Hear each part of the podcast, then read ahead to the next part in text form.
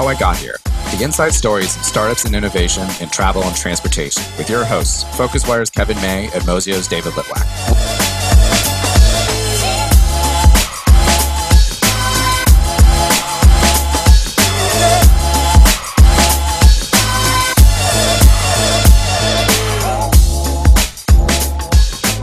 Hello, everybody. Welcome to another episode of How I Got Here. These are Mozio and PhocusWire's uh, weekly inside stories behind startups and innovation in travel and transportation. Welcome, everybody. Regular listeners will know the format here. We have a guest each week and we kind of dive into their background and the history of the company.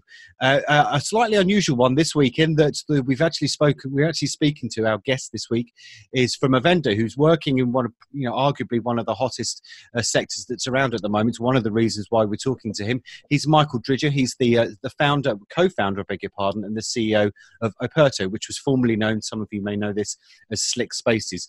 He's based in Vancouver, in Canada. So, Operto is a property automation system in vacation rentals, private accommodation, call it what you like. It's a, it's a platform for managing short-term vacation rentals, hotels, and all, all types of guest accommodation. I guess particularly noteworthy and innovative is its lean towards the world of smart tech and the providers that it works with. So, you know, it's arguably, as I said at the moment uh, a few moments ago, it's arguably in the right place at the right time as a startup, given the amount of buzz that has followed the private accommodation sector for the last few years, arguably the last 10 years, some might argue, since the emergence of, uh, of Airbnb. But anyway, uh, uh, welcome, Michael, to How I Got Here. Uh, we're glad to, that you've been able to join us. Yeah, thanks for having me, you guys. Okay, so uh, regular listeners will know we always start this podcast off with the very simple question, which is the title of the uh, of the podcast. And tell us, Michael, how did you get here? Um, well, I'm a buildings guy by training and nature. I had a I started my own um, building and uh, green building consulting company back in about 2012, and I was uh, flying back and forth uh, trying to solve problems in uh, mostly in the Middle East. I had a lot of really big projects in the Middle East. Um, one of the projects I was working on was a hotel. There were actually four hotels on the project, and uh, the energy was coming back um, from an energy consumption standpoint very similar to the outpatient hospital that we were also doing. And I was completely baffled and thought it was wrong, but it turned out it was right. And the reason it's right is because it's 24/7 occupancy, and nothing ever gets shut off. So I was, you know, typical building consultant. I'm trying to figure out, well, how do we turn, how do we set it back? So the biggest problem was that the thermostat didn't connect to the booking systems or to anything else in the room. So if someone unlocked the door, I couldn't say, okay, that's a trigger to set it up because those systems just didn't talk to each other. So I tried the consultant route, which was to work with you know the biggest players in the world around building controls and access controls um, and that was a dead end for about two years. Um, and so in about 2016, I decided, well, okay, well let's let's just see if I can take the commercially or sorry, the residential grade stuff that's out there and put it together into a solution. And uh, that was around the time that Slick Spaces slash Operto was sort of founded. And um, how much personally was that a jump? As you say, you were in the consulting and you were trying to get your head around that part of it, to saying, okay, let's just do this as ourselves, as as as you say originally as slick, slick spaces. Yeah, well, we so I'm um, my background is in construction, so I did all the early days sort of installs myself. I had a an apartment that I had turned into our office, and so I was testing things in the office, and I had a friend come by. Basically, what I had set up was a Nest thermostat yep. and an August uh, lock, and I basically got the August lock every time that it unlocked the door to set the thermostat up, and then I got okay. to turn back when you lock the door only from the outside.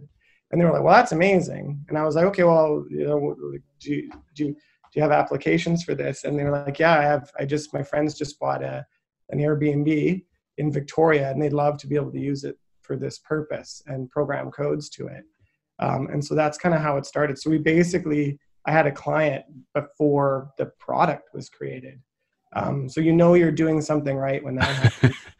and um, and it just took like you know I, still have and I still run my consulting company called Edge Consultants, but I, it was so compelling and there was just so much interest in it that I it took about I would say 18 months before I quit my job. It's hard to say quit your job when you own own the company. Right. We stopped running the other company and got my and got a really really amazing um, engineering uh, uh, partner to run it for me.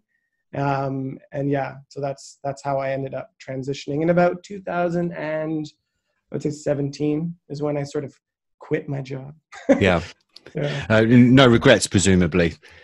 No, no, no regrets, none whatsoever. This is uh, it's definitely, and I and it's funny. Like I meet a lot of software co-founders, um, and I'm and I don't fit the mold. Um, okay, I was going to come on to yeah. a question about your co-founders shortly. I mean, it is an interesting yeah. one when you say that you had a, a customer before you had a product. I mean, did you get more customers before the product came along anyway? Or was yeah, it just that it one? Really, it was really fast because the first customer was essentially a property manager right. that was managing 5 10 15 and the thing was around that time and even now these property managers are growing at incredible rates um, we're, we're really like um, uh, a b2b company so we mostly work with property managers. We do have the odd um, person who's just got one unit on airbnb. You know they own it they live in one city but their their properties in another. Um, but that's rare. Most of our clients are property managers hotel hoteliers that kind of thing.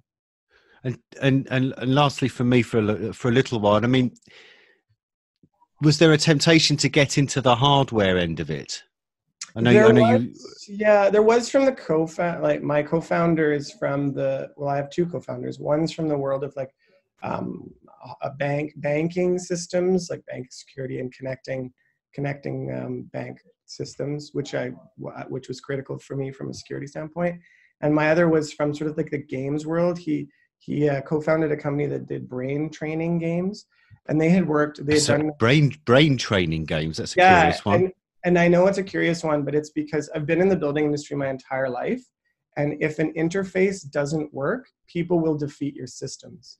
Right. Um, like you, I mean, you've seen it a million times. It's the reason you know why people fight over the thermostat, right? Um, it, it's uh, so it was really critical for me that our UX UI just be like incredible, like work for a three year old and an 80 year old, because that's essentially how guests accommodations work.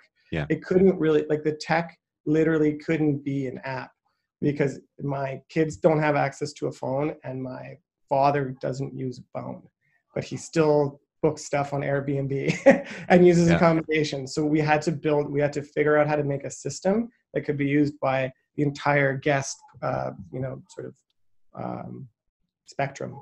Okay, that's interesting, so, Dave.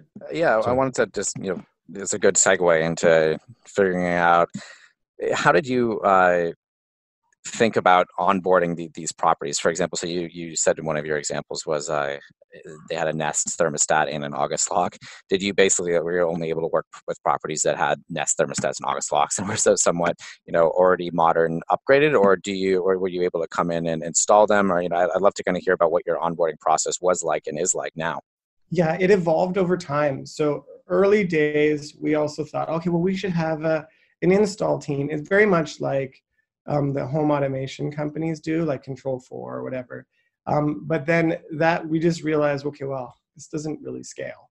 Um, and honestly, we're not as good at it as, say, you know, our partner who does all of our installs now is Best Buy, right? Like we couldn't. We were getting requests from you know Nashville, and Nashville's a long way from our offices in Vancouver. Um, so it would just it didn't even make sense for us to do that. Um, and also, most of the stuff that we were choosing was stuff that you know those guys could install. They can install a Nest thermostat and a and an August lock or a or a Yale connected deadbolt, which is connected to the August system. Um, so that's when. So we were doing our own installs for quite a while, but then we realized, you know, we should just train um, nationally, you know, national installers to be able to do this. And let's pick the national installers that sell the same gear. So that was. So, are you upselling these August locks? Locks? Then are you are you one of their no, main channels? No. we're yeah we actually, we are we are one of their uh, main channels for sure. Um, they they do sell like so Smart Things hubs. We work with Smart Things hubs, and they were selling lots of those. Um, they were selling lots of Ecobee thermostats, that kind of thing. So um, yeah, they we use them uh, not just for install, but also for procurement. But we don't mark up any of the hardware because we're a software company. Interesting. Yeah. So, I mean, uh, maybe I think you have like a very, really interesting business because you you're basically working with these PMSs on one side and plugging into everything on the technical side, and then doing hardware integrations on the other. And yeah. um, and I think you know. Uh, take a, you know Mozio is a ground transportation aggregator, same kind of stuff. Distribution partners on one side, suppliers on the other, um, mm-hmm. and there's no real hardware components of what we do, and that's hard enough. Um, what have been some of the the biggest challenges you have faced? Uh, honestly, you know, like kind of uh, melding two worlds together like that. Yeah, no, and it's always like the scaling problems. Like you don't have a problem until you hit a certain scale, and then you go, "Wow, um, this hardware I didn't know it did." So like we've because we do everything based on codes, um, and the reason we did it based on codes is, as I said before, I want um, everyone to be able to enter and check in. So all check in is done with a four or six digit code, um, and we were firing sometimes you know 15 codes a second at these locks, right? Because we got to put on all of the guest codes and the cleaner codes and the owner's code and all these other, and the systems were just never designed for that. So we were hitting code limits like really fast. Um, and then as we've scaled to and gotten more and more diversity of project types, so for example, like we, um, like a common door um, in a 100, 100 unit hotel, um, you're putting on that common door, like a common door, for example, like to the spa or to the or to the pool.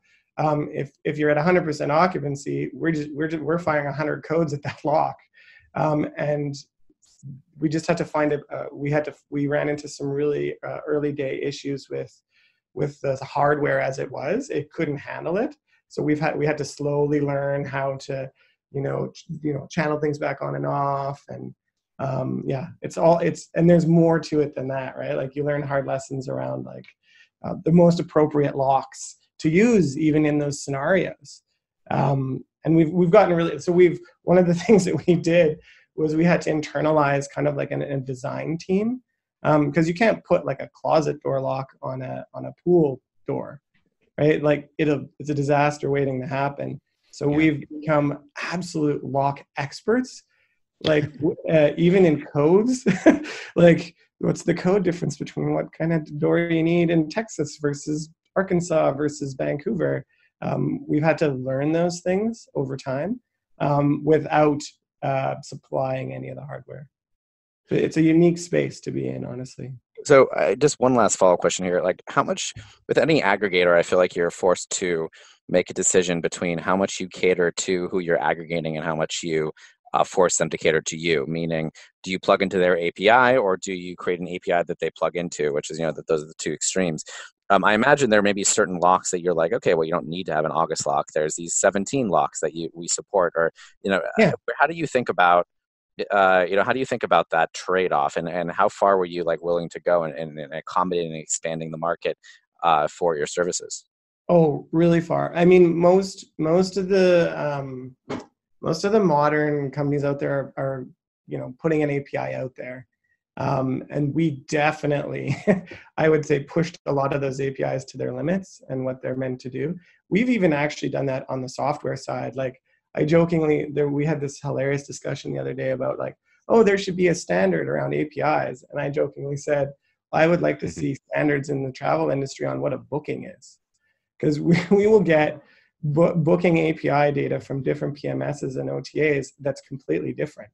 So, and that really matters for us because if a booking comes in as a single person that booked a single room, that's no problem. But if that single person booked three different rooms for three different peoples, I want to get I want to give three different sets of codes to them. But now I can't because the way you look at a booking is one credit card and one payment. So there's there's a lot there's def we're pushing it both on the hardware and the software side when it comes to like okay guys you need to think about your api in a slightly different way so th- it's a push pull david it really is uh, I'm I'm interested, Michael, because you you know it says you came across these kind of early uh, early problems with the, with the code and stuff like that. Your your your your two co-founders, Mark Baxter and Jason Lamb. What mm. experience did they have in this particular area, or were they just you know one is a product design guy, usability. The other one is a is a tech and security guy. Did they have any experience in this, or were you kind of learning as you go along as a team? Well, they had they had experience in in how to interface with firmware and and all and APIs and, and that kind of thing. and I was really, I mean, I knew the most about locks. Um, you know, I'd, I'd, worked in architecture companies for a long time, and I'd specified different lock type systems on. I knew how to read a door schedule, which is um, the architectural term for like what lock goes on what door. Um, and I and I knew HVAC systems as well, like heating and ventilation systems, because I worked in green building.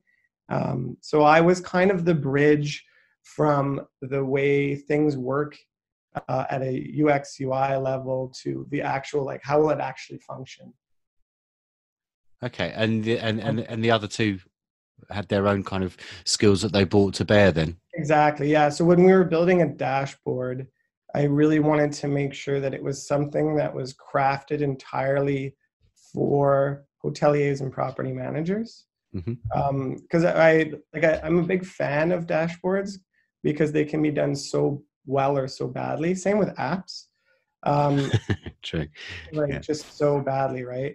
Where it's like six six um, six clicks in to get to the thing that everyone wants to use, which means that no one can ever find it, um, and which is critically important. So like I worked on green building projects. I'll give you an example why I say this is that we designed all of these amazing, for example, on blinds on this one project. We designed these amazing blinds that were meant to go up and down as the sun came in, but um, they yeah. just disabled it because it was too confusing. No one understood how to run the system. So all of the savings and all of the light that they could have been getting and all the views they would have experienced, they just default had it down no one could even look out the window. And it was oh. like, wow. So the inner and I really and I realized from a very early point of green buildings that if the interface isn't good, the solution that you've come up with just fails right away. Oh, interesting. So, so tell me. I mean, none of the three of you had any um, kind of hospitality experience, but in the hospitality industry. Did what did you? What were your kind of first impressions when you were really starting out, and you were, you know, you were trying to talk to property managers, and you know, figuring out what their PMSs were like, and then you were having the same kind of some conversation, presumably with hotels. What did you yeah. think? Did you think it was a bit backwards in terms of where they were with things, or did yeah, that kind of reflect really other types of building kind of owners? Yeah, I was expecting a super sophisticated, and this is this. Yeah, now it's I was expecting a super sophisticated hotel world and a very sort of like, hey, let's figure this out, short-term rental world. And what I found was the complete opposite.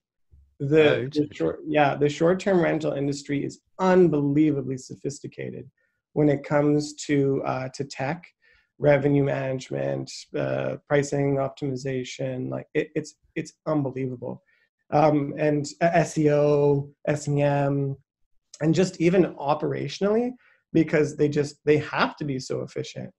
Um, I mean, they don't have a centralized laundry like a hotel does. They have to be really clever and really smart about how they do how they change bed sheets because they might have units all over the city. So um, that was a really big surprise to me. Um, and the biggest and challenge really was early days was on the hotel side was um, I didn't realize our biggest challenge was actually a fintech problem because a lot of what was happening is the reason I didn't realize this is that the reason that the the front desk stays around so long in hotels is because most of them are on very legacy payment systems that require you to physically collect the credit card. And that just doesn't exist in the short-term rental world because they're all on modern systems like stripe and PayPal or whatever there whatever there is, so they don't have to physically collect credit card details from people. So the that, is not. So that's actually an interesting segue into something I've been thinking about. You know, we interviewed Sonder on this this podcast, uh, I think, a couple months ago, and there seems to be a convergence between the vacation rental world and hotels. Um, you know, Airbnb invested in Lyric. Um, many of these, uh, there's like kind of this idea of this apart hotel, apartment hotel concept um, that's kind of something in between. And I think you probably have an interesting viewpoint on that convergence because you exist uh, across both industries and kind of plugging in and, and, kind of straddling that. So I, you know, I'm curious if you, how did you experience that? Because I know you started in one and went to the other. Um, yeah. How have you viewed that convergence and your place in it? It's funny because it, it didn't. I don't feel like it really started to converge until about 18 months ago. Um, there was, and the atmosphere has really changed. Like I would go to a hotel conference and it would be very one way. and you would, the only time they'd ever mentioned short-term rentals was in how they hard how hard they were lobbying um, against it. Um, and then if you went to the short-term rental conferences, it was kind of like, well, we're just trying to figure out regulation. We want regulation because at least we we know what's happening. Um, but lately, it's it's changed completely. Like there, I'm seeing now conferences come out uh, this year that are both. It's just like accommodation, short term, like accommodation and long term, um, and, and hotels. And the hotel, I mean, Marriott was the first to really get into it in any real way with, with Marriott Homes and Villas. Um, but I think you're going to see more of that in the next little while. Um, yeah, it's really it's happening really fast. And I mean, for me, I, I it felt obvious because, like I said, I'm a buildings guy, and for me, a door is a door, and if a, and a guest is a guest. Um, it doesn't really matter if it's a tree house or a five star hotel. It's kind of the same problem. Um, but from the so, deal making side, I imagine it's it's definitely a little different. I mean, I think I, I, think about you know we we've talked to Travel Bank and Amex GBT, and you know um, there's completely separate problems that you know a massive corporation faces versus an SMB, and I imagine you have completely separate problems uh, that you're pitching into a hotel versus a like like you said a small Airbnb set of Airbnbs. And how have, how has it affected your business? How do you think about selling to these various uh, different entities? That's that's a really good question. I mean, it's we we still have a lot of short-term rental companies like Sonder that we work with that have structures very similar to the large hotel com- um, chains.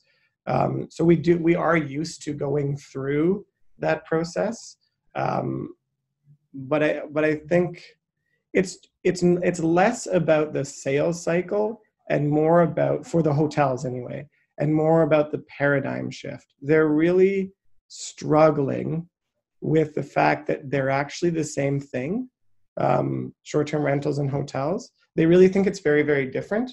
And the reason they think it's very very different is because everything is in one spot right? There's there's a check-in desk with a whole set uh, of of buildings or, or, a whole set of units inside of a single building. So i, I think um, i think once they overcome that paradigm shift they'll realize that they're the same thing. It's it's just it's just perception. It's not reality.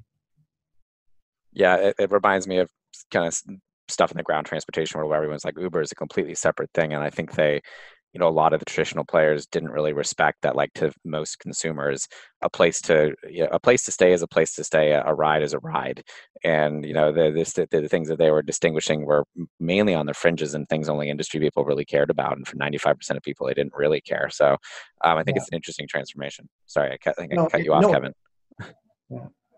No, no, no. I, am interested in, in, kind of the, the, the structure of the company. So, three of you as founders, how do you how do how have you kind of built up the company from a headcount perspective? Because in some respects, you know, ve- those in the vendor end of the world, the software end of the world, you know, obviously they have their core tech team, but everything else is a kind of business development and basically trying to sell the products. I mean, how have you kind of split it up around the departments?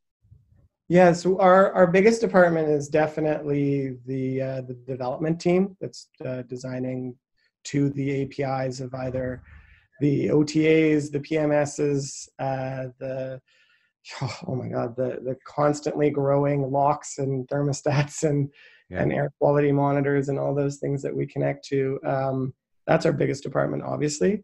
Um, our second biggest is customer success, um, just because a lot of like even when the onboarding goes really well these these are new systems and people do get confused really easily because when when you're when you go from a fourth century bc lock with a key to a 21st century digital lock it's a big leap for a lot of companies um, so there's a lot of they do a lot of trainings um, a lot of webinars a lot of like walking people through okay you don't have to do anything now. It just it'll automatically send a four-digit access code through. Yeah. So that's our, our second biggest team. Our sales team's really small um, because most of uh, our our inquiries are inbound from our PMS partners. Um, we're now connected to I think it's six, 14, 14 PMSs, um, and so they just mostly deal with inbound traffic um, and people interested in that in that connection and what it brings them in terms of you know freeing up their time Okay, so talk to us um, a little bit about the rebrand. Why, why did why did you do that? And that was you know fairly early on in the business. Was that uh, a kind of a eye roll moment? Oh, we just picked the wrong name here, or was there something a little bit more strategic behind it? I mean, not many startups change their their branding so quickly into their lives, if at all. Yeah, I well, it was we wanted something much much uh, smaller, much more um, international. Um, like I lived in Japan for quite a while, and they can't say L um, very well, and then so we just wanted something really easy to say as well. They can't um, say the letter L. Did you say? Not very well. Um, it's so it would be uh, six spaces.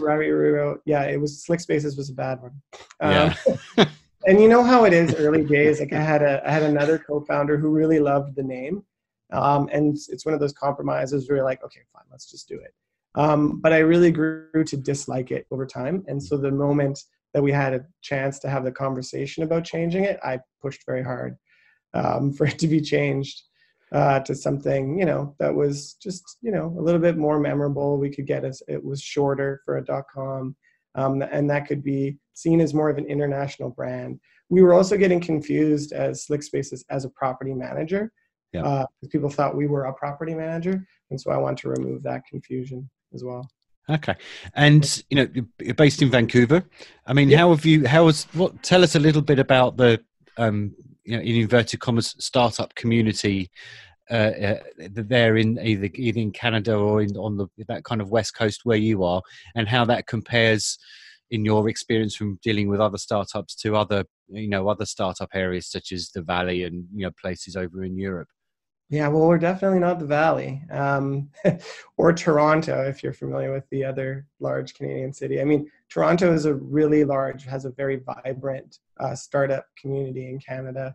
Vancouver's is still pretty small. It's very, very small. We have we have some really big head off, um, some big offices like Microsoft has a big office here, and, yeah. and Amazon has a big, but they really just use it as a launching point uh, they did for a while um, as a launching point and to bring people into the, their US offices. And now that that's gotten harder, they've just grown them here. Um, so we have like, you know, well-established tech companies that are large here, but our startup community is really, I mean, there's not a lot of venture capital companies out here uh, except for in Seattle and, uh, and California. So what happens mm-hmm. quite often is uh, they'll move out of Vancouver. Um, so like like Stuart Butterfield, for example, he moved out of here a long time ago to start Slack. Um, there's lots of those sort of stories.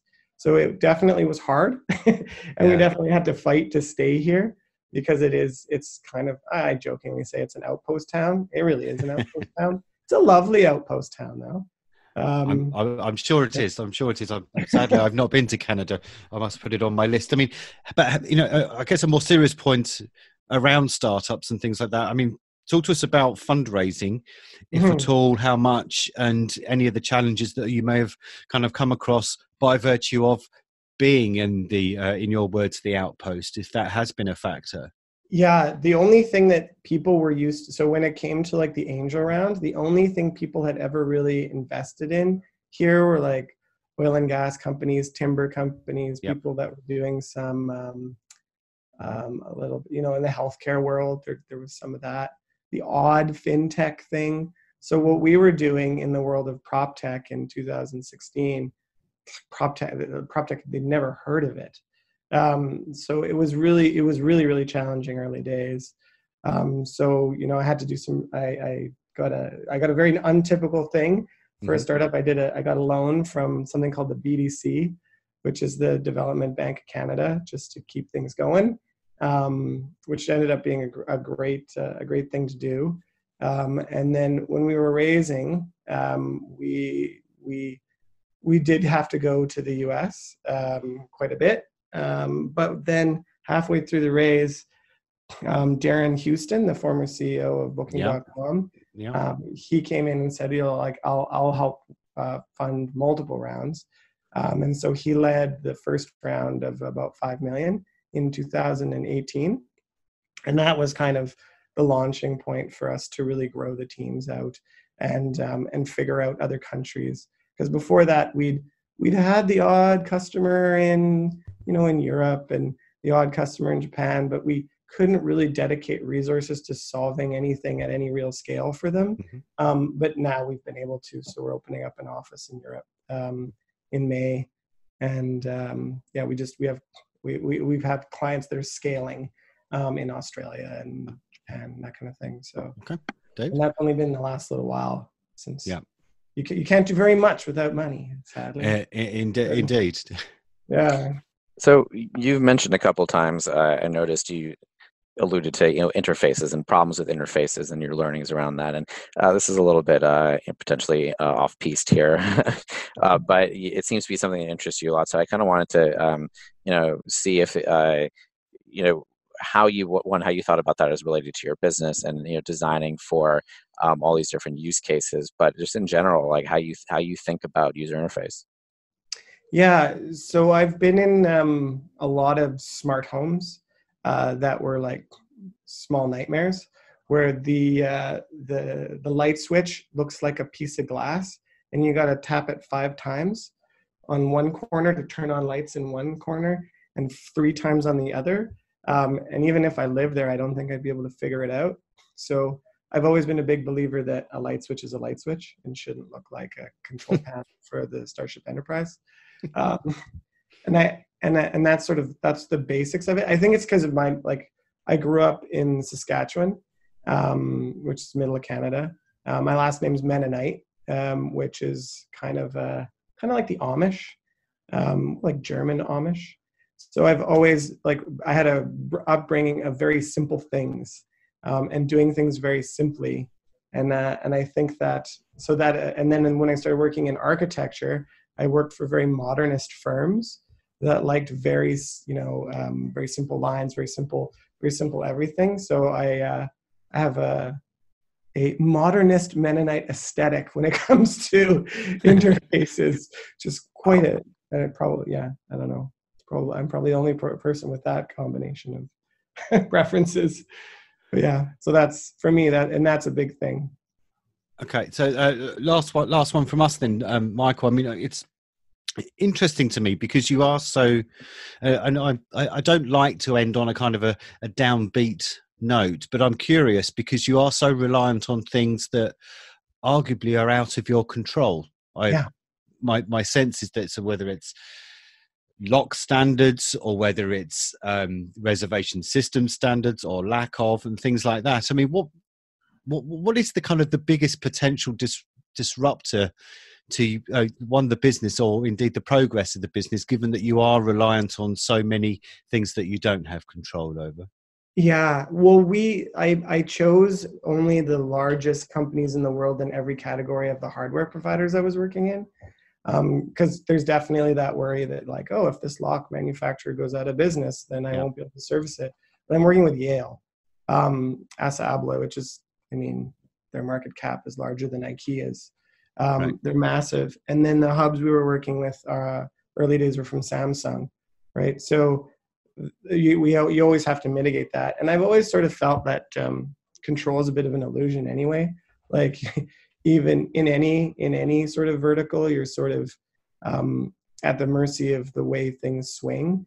Um, but i think for us as you mentioned at the beginning this is where things are going. It's pretty clear in terms of iot so i don't think that iot is going away anytime soon um, the biggest concerns were definitely early days that you know a particular IoT provider would go out of business, which is why we made our strategic decisions early to only work with you know private you know uh, publicly held companies that that have been around for a long time, like Samsung and and Assa Abloy. And That makes a lot. That makes a lot of sense. So, um, uh, Yeah. thank, thank you very much, uh, Michael, for joining David and I on this particular episode of How I Got Here. Thank you. Yeah, you're welcome. Thanks, guys. Okay, so and uh, regular listeners will know we'll be back next week with another episode of How I Got Here.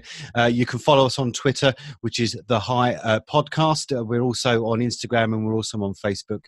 And you can read uh, these stories and the episodes that we cover both on PhocusWire.com and on Mozio as well. So uh, look out for this episode, and sorry, look out for our, our next episodes. And you know we're we're into the twenties now. The numbers that we have recorded, so the back catalogue is all there. So and we've interviewed some some uh, fascinating innovators and people in the industry over the course of the last six months or so. So keep tuning in. Thanks again uh, ever so much uh, to Michael, and uh, thanks ever so much from us to the audience as always, from David and I. We'll see you next time. Thanks a lot.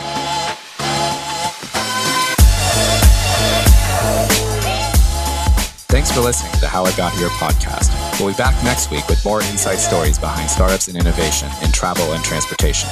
Check mozio.com slash move for a complete write-up of the highlights of every podcast with translations into five languages. And get your daily dose of news on the digital travel economy by subscribing to the newsletter at phocuswire.com. See you next week.